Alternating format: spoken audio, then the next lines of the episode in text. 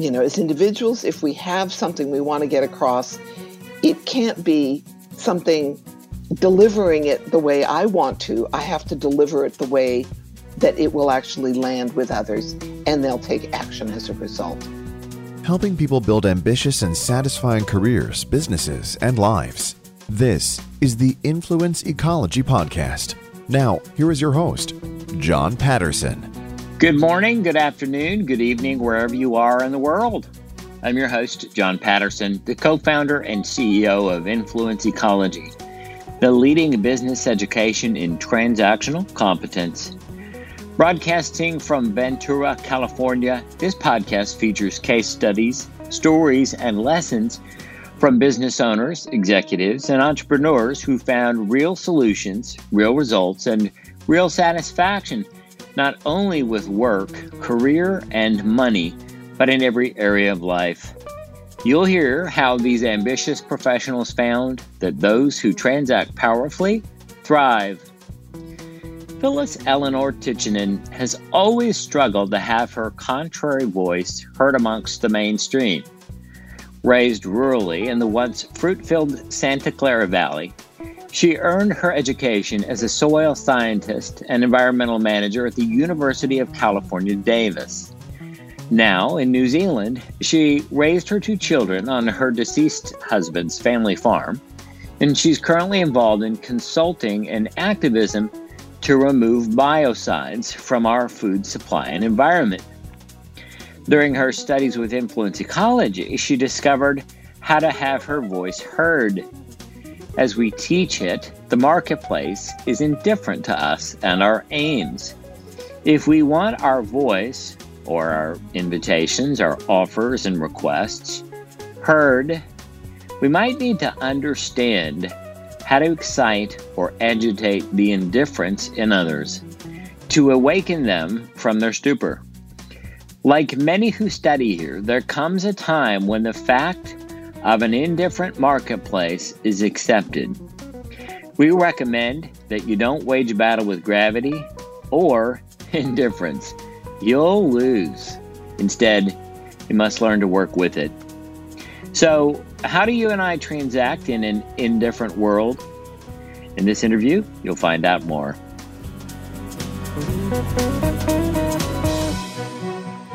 I'm Phyllis Tichinin. I'm older than I can imagine myself ever being. And that's sort of a realization I've come to in the last, you know, two or three or four months that, oh my gosh, you know, I'm up in the crone category of things. So I like to think of myself as always someone with a young perspective, and I'm pleased, mm-hmm. I think I've more or less managed to maintain that into my now late sixties. So I grew up in California, rurally, in the Santa Clara Valley, which has since, you know, which was fruit tree filled and has since morphed itself into Silicon Valley. And I think that experience really had a deep impact on my view of the environment and my sense of loss, if you will, about the natural world and the impact that we humans have on it. And as a result of those, seeing cherry orchards go under as a four and five-year-old, it has seems to have prompted me along a line of study and life endeavor to revitalize, re-envision agriculture and our relationship with the environment and how that carries onto our soil. So I went to school, got degrees, science degrees in environmental management and soils, and have pretty much since then dedicated myself to helping people understand the links between soils, our treatment of the environment, the quality of the food they eat, and in turn their health. And I'm currently living in New Zealand, have been here for the last thirty years, recently retired from being a farmer, continued to do soils consulting, and am just really delighted with the perspectives and the support that Influence Ecology gives me and the skills to move towards my legacy aims. That's great. If you would, please, can you say a little bit about Hawke's Bay, New Zealand? What's yep. that like? Right. I managed to have landed myself. I think there's what, whatever, quote, cosmic connection there is here.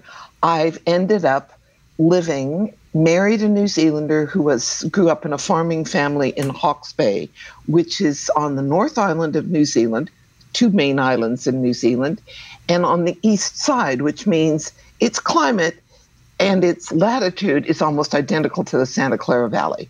So it's filled with apple orchards and fruit and vegetables in the same sort of way, and very close to the ocean, clearly, as all of New Zealand is. So it's a place where I am slowly over the last twenty-five years gaining some career identity as the weirdo in the agricultural scene who is attempting to cajole everyone towards a more um, biological or holistic view, um, non-chemical view of agriculture. And I, I really enjoy the climate here. It's a lovely combination of foothills, ocean, grazing land, and quite a center for art and innovation. I love that you describe yourself as a weirdo, because in your notes you sent you you said a few things about, I think, perhaps growing up as a contrarian. And for all of the people listening that find themselves wanting to make some kind of impact, but their impact is sometimes heard on deaf ears, as you will. Yeah. Most of us throughout our lives, whether or not we want to impact something environmental, we have a cause that we care deeply about, we have a congregation we want to impact, mm-hmm. or we want to impact the people around our enterprise. We often, as human beings, struggle with our experience of being unheard. You know, we can't get heard, so we want to seek to get heard, to, to influence yeah. people in a way that we think would make a difference. And I'm curious, first of all, I wanted to say that to include all the people that might resonate with some of your own journey and what you're probably about to, to say in some different ways, perhaps. But also, I'm just interested in this thing about your, your growing up as, I think your family labeled you as a contrarian. Is that correct? No, it was more of a family or, phenomenon. Oh, like a group of contrarians? Yeah. At least in everyone oh, else's nice. eyes. Okay, so I grew up as the fourth child of six, which was pretty unusual at that time. And you know, we were no longer doing six-person families in the in the fifties. But my parents went ahead and had six of us anyway. It was a little bit of an unusual grouping. My mother was like a fourth-generation Californian at that stage. My father was, I'm a first-generation Russian on my father's side. So his Tsarist family fled eastwards to Shanghai and spent time in China and then moved to the west coast of the U S. And they met at the University of California at Berkeley, the hotbed of, you know, radicalism at the time during mm. World War Two. And just as a small example, my father used to receive a Pravda and Izvestia, the two major Russian magazines or newspapers, in print, in open, you know, that you could see that it was, this was not your standard American newspaper, to the Morgan Hill Post Office, right? So all throughout my life, there was this kind of, you know, that's the that's the family whose father is, you know, a communist sort of thing, despite the fact that he, you know, he, you know, to put it bluntly, he was in part, you know, employed by the C I A, you know, once in nineteen fifty-nine as as a agricultural specialist yeah. for the American government. But all of the time that I was growing up, I always felt as though we were viewed as being different. But at the same time, I also got the impression from my family that that was good. And I kind of characterized it as, the message was, if you imagine yourself in a river of fish and everyone else is swimming in the other direction, you're probably going the right way. So mm. that's kind of stuck with me as an image of, it's okay to have different views. This is actually valuable and important. And it's yeah. dogged me for, for all of my life.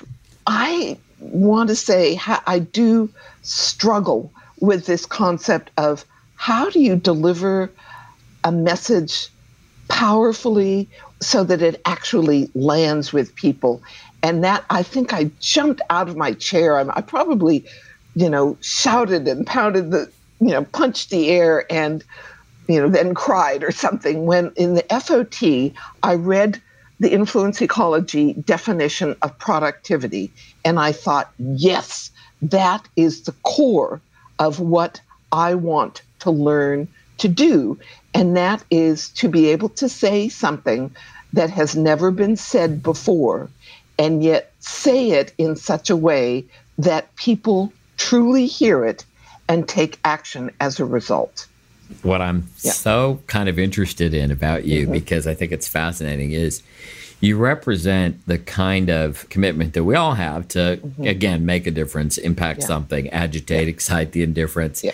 whether or not it's activism or, mm-hmm. hey, my new product, or mm-hmm. hey, my business, yeah. or I've got amazing new bread to sell, or yeah. I've got this wonderful home that you should buy.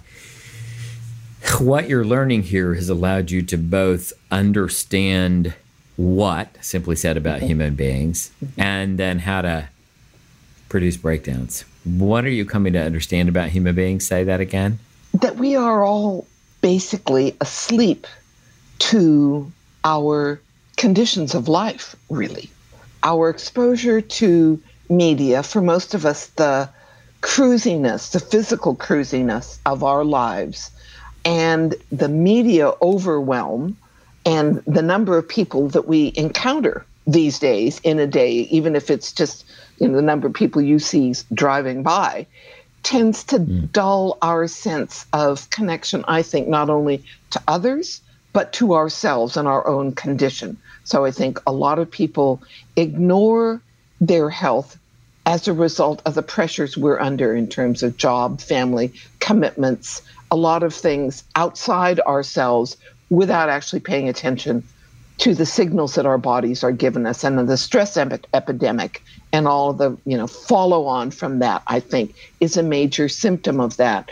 So it really, I find, takes a lot to get people actually centered and calm to the point where you can say something shocking or mildly intimidating enough to pull them out of where they've been in the current or in their heads with their worries, to actually say, are you seeing the big picture here, that there have been, mm. you know, eighty thousand toxic chemicals introduced into our environment that have never been tested since World War Two.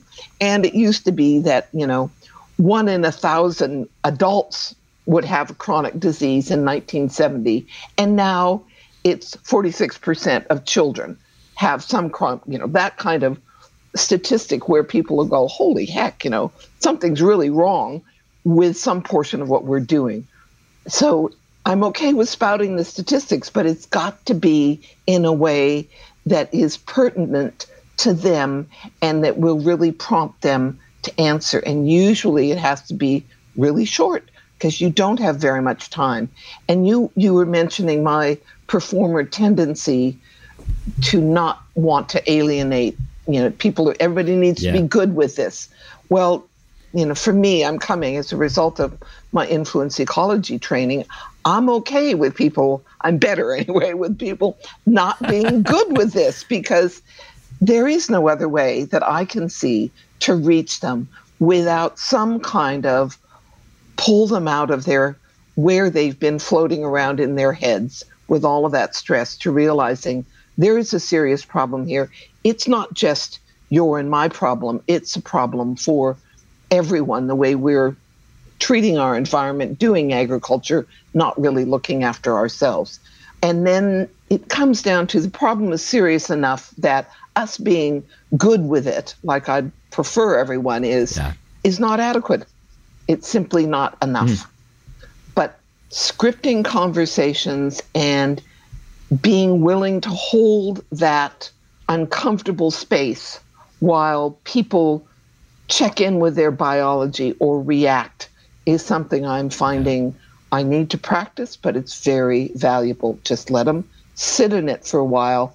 Let them then ask, so what can we do, or what's going to happen, or what are our options?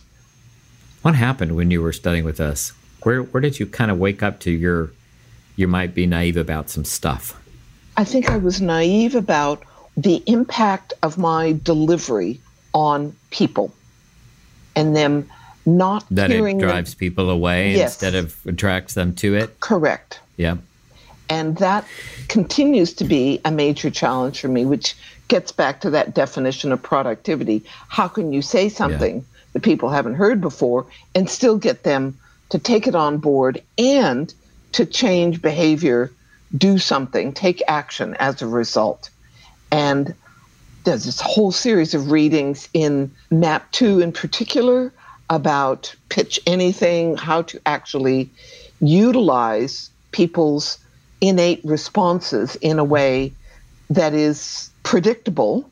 Their responses mm. can be predictable. We just need to be open enough ourselves to hearing. And I would say, actually, that's one of the ways, one of the things that I could say that influence ecology is kickstarting, you know, kicking me out of my naivete, and that is that not actually listening to what other people are saying and trying to really hear them in a way that enables me to pitch my message and my caution to them in a way that they hear. Mm. Because, you know, once again, as a performer, my tendency is to download information. And yeah. that doesn't work, A, if they're not ready, and it certainly doesn't work in large bites of information. So it's, again, utilizing, you know, what you've taught me about delivery and about how people's minds work. And then for me, a big challenge is actually spending more time scripting the phases. And I think I was naive, really admire the way you folks have held the line on how we define things, how we say things, because there is absolutely power in words. And it's our major way now of communication, communicating with each other, besides, say, touch, for example. It can become very powerful for getting our message across, especially since very few people these days, you know, are actually transacting with people in any other way than words.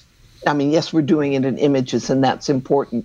But if you want to be absolutely clear about the message you're trying to get across, words are increasingly our way of doing it. We're just not writing to the same extent we were, and therefore packaging things in discrete, pithy, powerful bites is important. I'm thinking about some of the people who start our programs and begin to understand that their personality has both cost and value, you know, or asset and liability to it. And, you know, for those who may be hearing this for the very first time, you know, every one of us has certain skills and strengths that are natural to us. We may be naive to the fact that that sometimes those natural talents or abilities are also a cost or a liability in certain places in a transaction. So, for example, as an inventor personality, my good ideas are great when we're brainstorming about new possibilities and we're inventing some new plan. But when we're trying to get something done and we're now doing the work that we've already planned, for me to come up with new ideas in the midst of that is a liability, not an asset, for example. Doesn't happen all the time, but when I catch myself being in personality evaluation mode and using that in, in situations, I find my effectiveness in terms of people's response absolutely goes up. So tailoring your speech tailoring to the my personality. Speech, uh, tailoring the delivery is quite important. And I yeah. don't know whether to be discouraged that I'm not getting it soon enough or just back off and say, this takes a lot of time. We have a whole lifetime of not being awake to delivery and personalities. So, yeah, it's, it's an incredibly important skill that really does need to be consciously practiced in order to use and you it. Bring up You bring up the transaction cycle itself. You know, I think of the transaction cycle as a framework for seeing many things. And here at Influence Ecology, the transaction cycle represents, you know, a simple transaction from buying a cup of coffee or a more complex transaction like building a coffee franchise. Transactions are transactions are transactions. So this framework, you point out in your notes that having a cohesive framework for achieving what I want for my life has been very valuable. Yeah. And I'm I'm interested in the framework as a whole and why the framework itself is valuable to you as a eco-nutritionist, mm-hmm. you know, or as an activist. Yeah, yeah so can you tell us about that?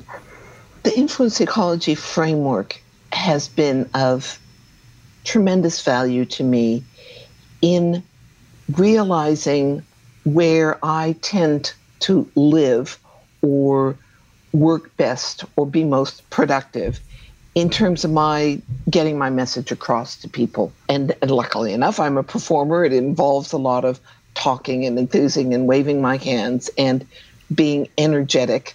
And that's useful. The dilemma that I'm facing and where Influence Ecology and that transaction cycle awareness has been particularly helpful is in that next stage of how do I engage with people after that initial enthusiasm, the wake-up call, to actually create a framework within my scene to deliver additional information to them should they take up, in effect, my offer mm-hmm. of help in the form of information. Ah. So so you're not just walking around agitating people. Correct. You got it. What's the point? I mean, I'm remember, I want everybody to basically be happy. So me, you know, agitating them and walking off really doesn't satisfy my aim.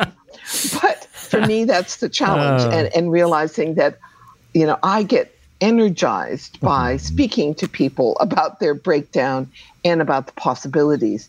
But it's that how my how do we I move them to also pay attention to the other parts of the transaction cycle, the getting the information to them, evaluating, you know, was it actually worthwhile to them, staying in touch, mm-hmm. all of those assessment judge-like activities, and then reinventing the transaction cycle. I'm great for ideas, but it's that how do you actually deliver the product and mostly assess whether or not it was effective? And I give a fair number of talks and PowerPoint presentations to Rotary groups and groups of farmers. And again and again, it comes back, just really have to keep it simple. I lose sight of how much more I tend to know about my particular topic and how little other people know, how asleep we all generally are to the level of, you know, chemical or environmental pollution or lack of nutrition in our foods. So, yeah, sometimes I feel very frustrated by that. But once again, you know, as individuals, if we have something we want to get across, it can't be something delivering it the way I want to. I have to deliver it the way that it will actually land with others, and they'll take action as a result. And Influence Ecology and that working through, you know, being aware of the transaction cycle from my performer presentation perspective, actually realizing that if I want an outcome that makes it worth my while delivering the information, I really have to pay attention to how do I deliver, how do I assess, how do I reinvent in order to really mm.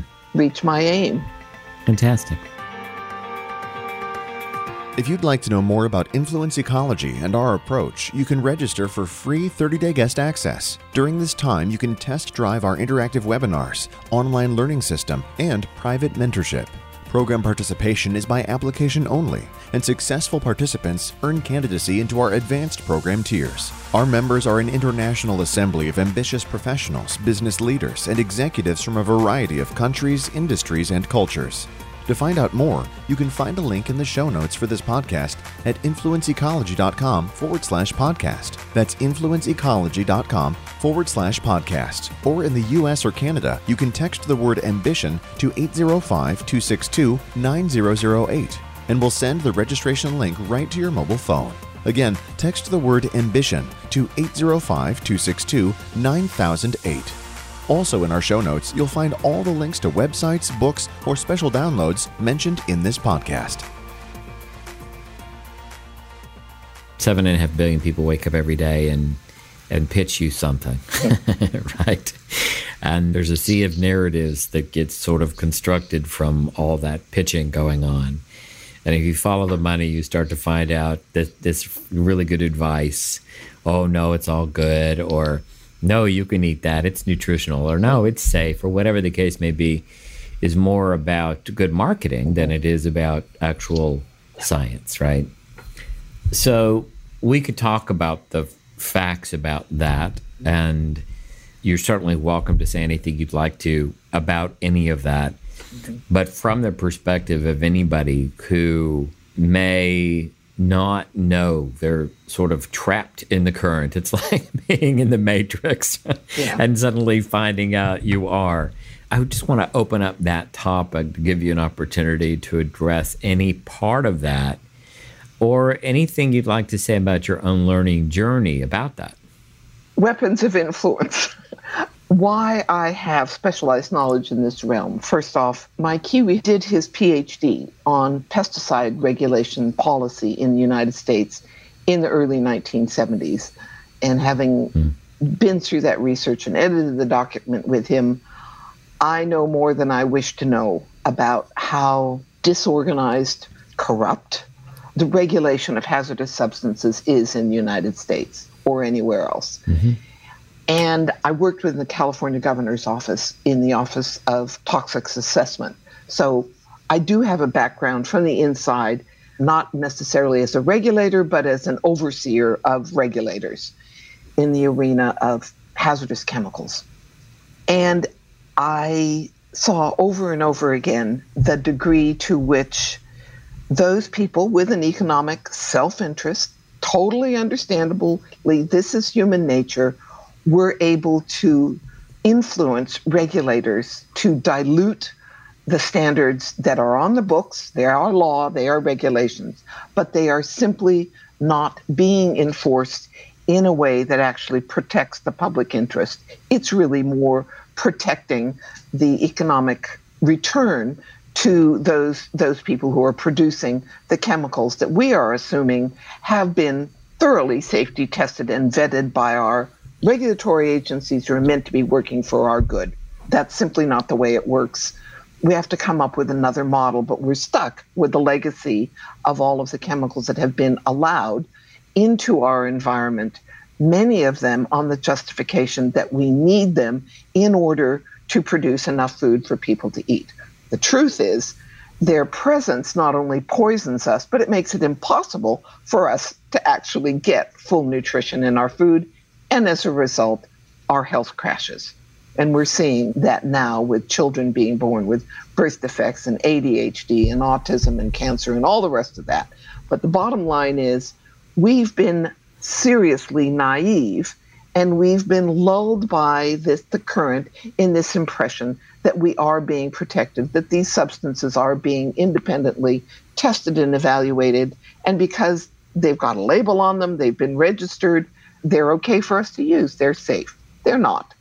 Any chemical mm. that we use that kills insects or bugs or algae or bacteria, we have the same cells as all of those organisms. They're harmful to us too. They're biocides. They mm. hurt biology. That includes us.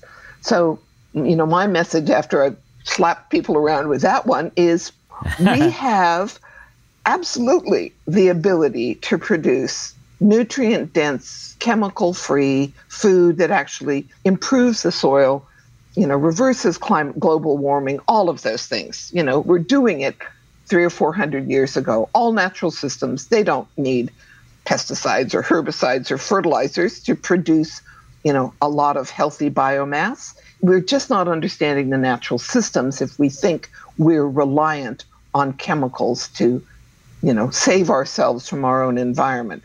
You know, we're actually poisoning ourselves in our environment. Mm. But it's the breaking people out of that naivete in a productive manner that is my challenge. And I get frustrated because, you know, I've been doing this stuff for forty-five years and it only seems right. to be getting worse. But it's the being able to help people to see a way out. But I think in a perverse kind of way, the breakdowns that almost everyone has experienced in some degree with their health is actually happening, you know, is helping to get that message across. But I see a lot of economic opportunities for people to, you know, provide alternatives, but I also see a lot of market hype and a lot of bandwagonism, sure, and just the current, you know, continuing to roll on and provide solutions that are basically Band-Aids. So that's my major concern, that we're being naive and thinking we're being protected. And then we're naive at grasping at facile, simple Band-Aids that are not underlying solutions really for our health. Now, I happen to, to live in California, so that might color my view. I happen to live in an area that is known for food production, all kinds of food production and so forth. My experience in just listening to the current, you know, observing it, my experience of being caught up in it is that consumers are now beginning to demand healthier choices. Mm-hmm. They're seeking healthier choices, more organic, more sustainable, better and healthier and so forth. So it occurs to me that the message is moving the dial a bit. Would you agree, or am I just caught up with a Band-Aid? Am I listening to the Band-Aids? What, what would you say to all of that? Awareness is improving. Demand is improving, and we're seeing a response to that. You know, Whole Foods is held up as the poster child for people want healthier foods, or they want a Disneyland supermarket. I'm never quite sure which. But the dilemma with this is, yes, it is, a lot of what I, is out there is just current response to, oh, gee, people are concerned about this, so we'll slap the word natural on this. Or, yes, there yeah. has been a shift towards organic production, but is this, you know, industrial ag organic, where they're not actually increasing the nutrient density of what they're producing, they're simply not adding chemicals to it. And once again, this is a living system, it's complex, it needs nourishment, and just same old, same old is not going to deliver the quality of food we need. But there are, I think what's really going to shift things in the next five to ten years is disruptive technology to the fore. There will be, I estimate within ten years, the equivalent of a phone app wherein you can point your phone at food, vegetables, fruit, ideally, eventually milk and liquids, and that the device will actually enable you to get a reading from the cloud on what the pesticide level is in this food and what the nutrient density level is. We already are close to apps that can measure nutrient density, and that's good because it's hard to get nutrient density if there are a lot of chemicals in it.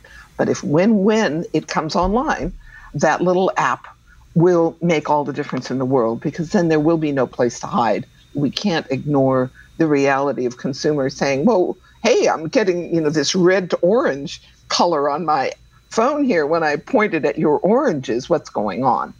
So once again, disruptive technology. But yes, here in New Zealand, I hear a lot about, you know, we have to respond to what the consumers want. We're a small country far from markets. We occupy the high-end niche for quality, and our consumers are demanding that we be grass-fed, and we, yeah, we're grass-fed all, pretty much. We're we're in the clear on that.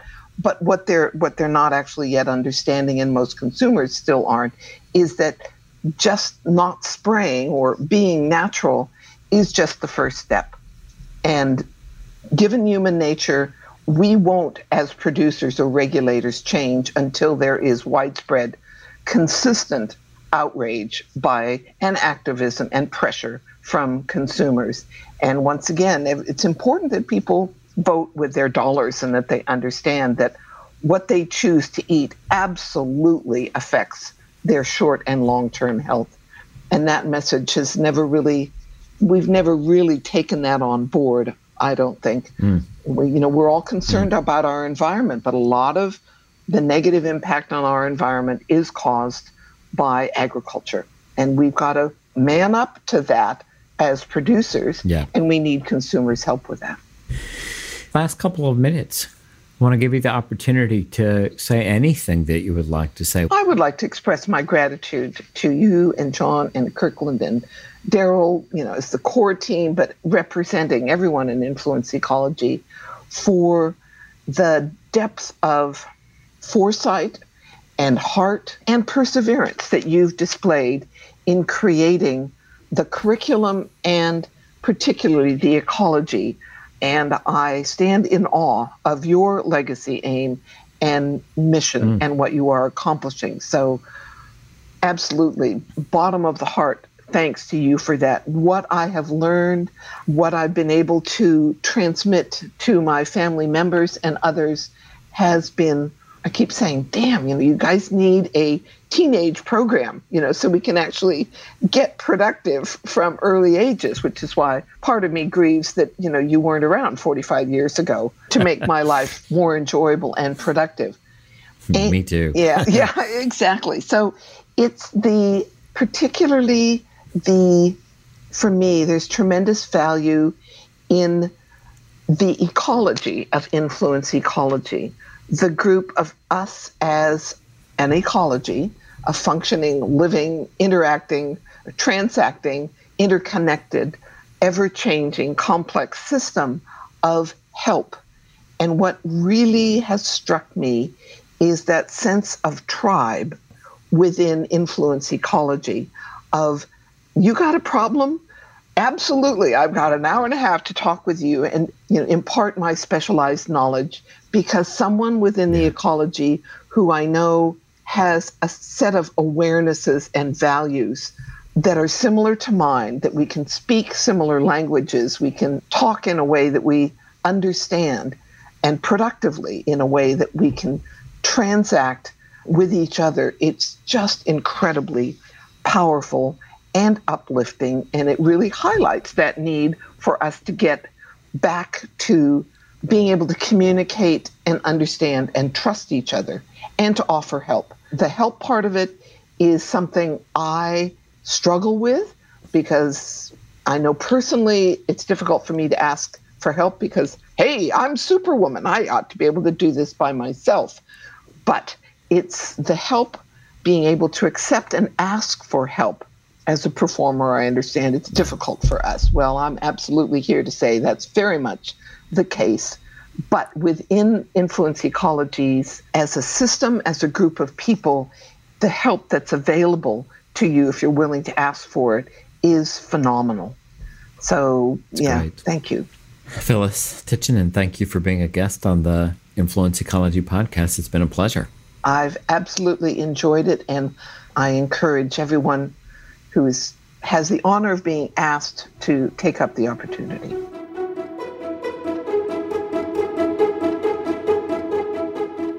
In today's talk, you'll hear from co-founder Kirkland Tibbles and to me on the subject of indifference. Here's the talk. If you're going to move ambitiously beyond your basic and fundamental satisfaction, if you are going to get beyond the behavior of most adults, you are going to have to come to terms with your own naivete and especially your indifference to your naivete. Adults are in a different category, and this is when you're in the more sophisticated transactions, especially around work and money, when you're in the occupational concerns, when you're in the marketplace, when you're presenting and so forth. You're going to be dealing with adults who are open to and need help, and they'll make that known. People who are adult about their transactions will tell you that they need help, they're looking for very specific kind of help, and they are mostly relying on other people and the environment to get them that help. Most of the folks out there who are looking to get help, whether they're at the in the boardroom, the kitchen, or the grocery store, or the, your future customers, most people are waiting to observe, to be approached, to find, to be agitated, to be emergencied into acting.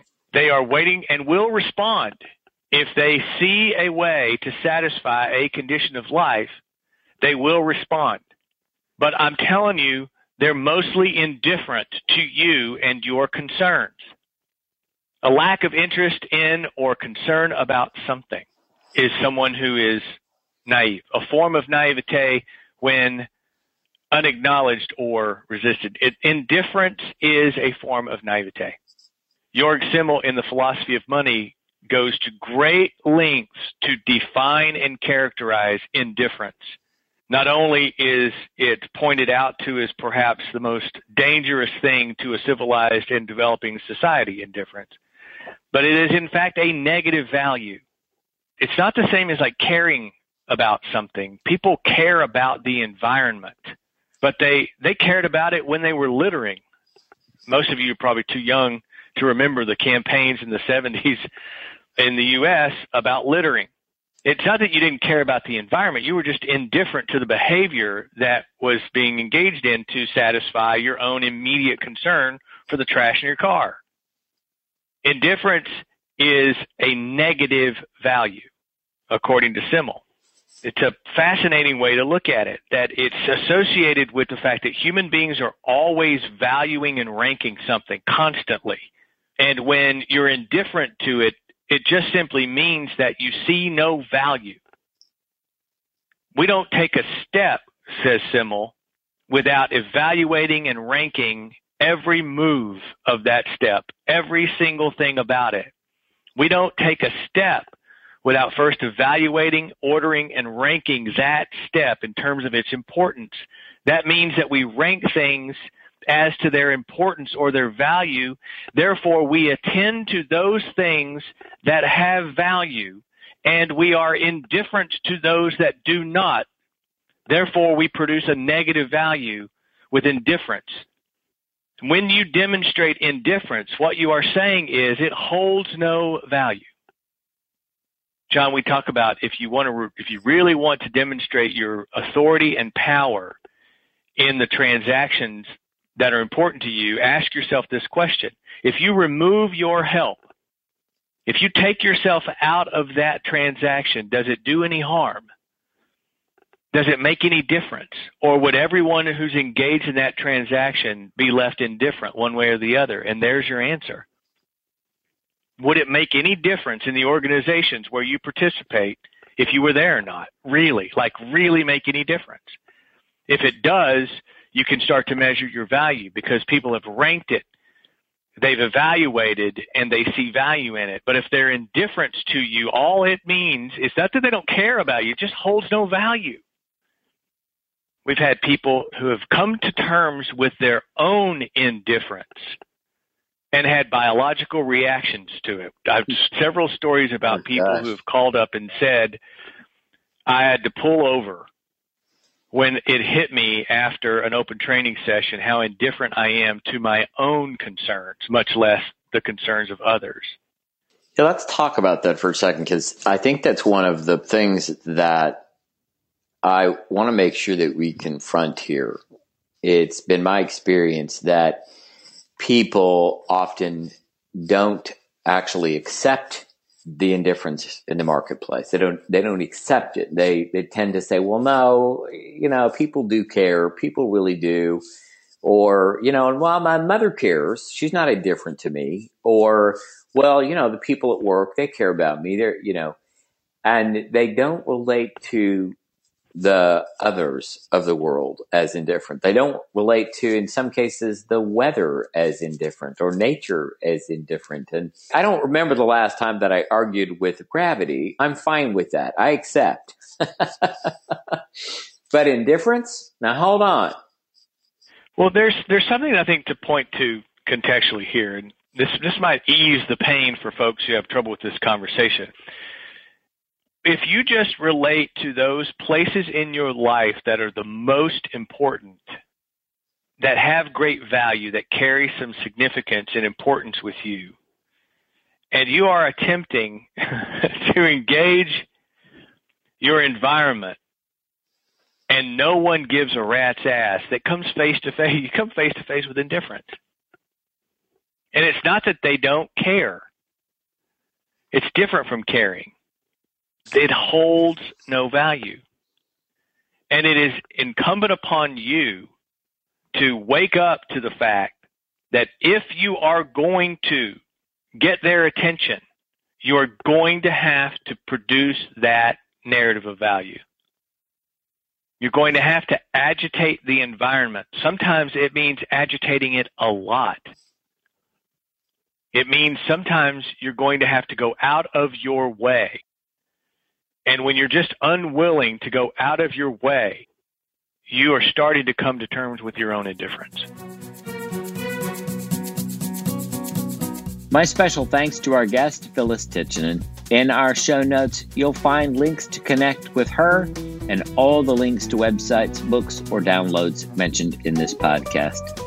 The Influence Ecology podcast is produced by Influence Ecology, L L C in Ventura, California. This episode was recorded on April first, twenty nineteen, and was produced by Tyson Crandall and me, John Patterson. You can find a transcript for this and other episodes at influence ecology dot com. This episode is made possible through the assistance of the Influence Ecology faculty, staff, mentors, and students around the world. Co-founder Kirkland Tibbles and our colleagues comprise an international collective of professionals who are active in the development of the philosophy of transactionalism and the discipline of transactional competence. Kirkland is considered a leading philosopher and authority in the field and has authored more than five hundred papers on the subject, study, and discipline.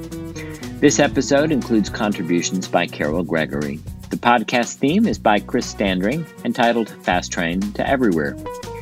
You can subscribe to the Influence Ecology podcast on Apple Podcasts, Spotify, Himalaya, Stitcher, or wherever you get your podcasts. You can also find us on Twitter, Facebook, LinkedIn, or via email at podcast at influence ecology dot com. If you haven't yet offered a rating or review, I ask that you take a moment, go to iTunes or your podcast app, and let us know what you think. This helps us more than you know.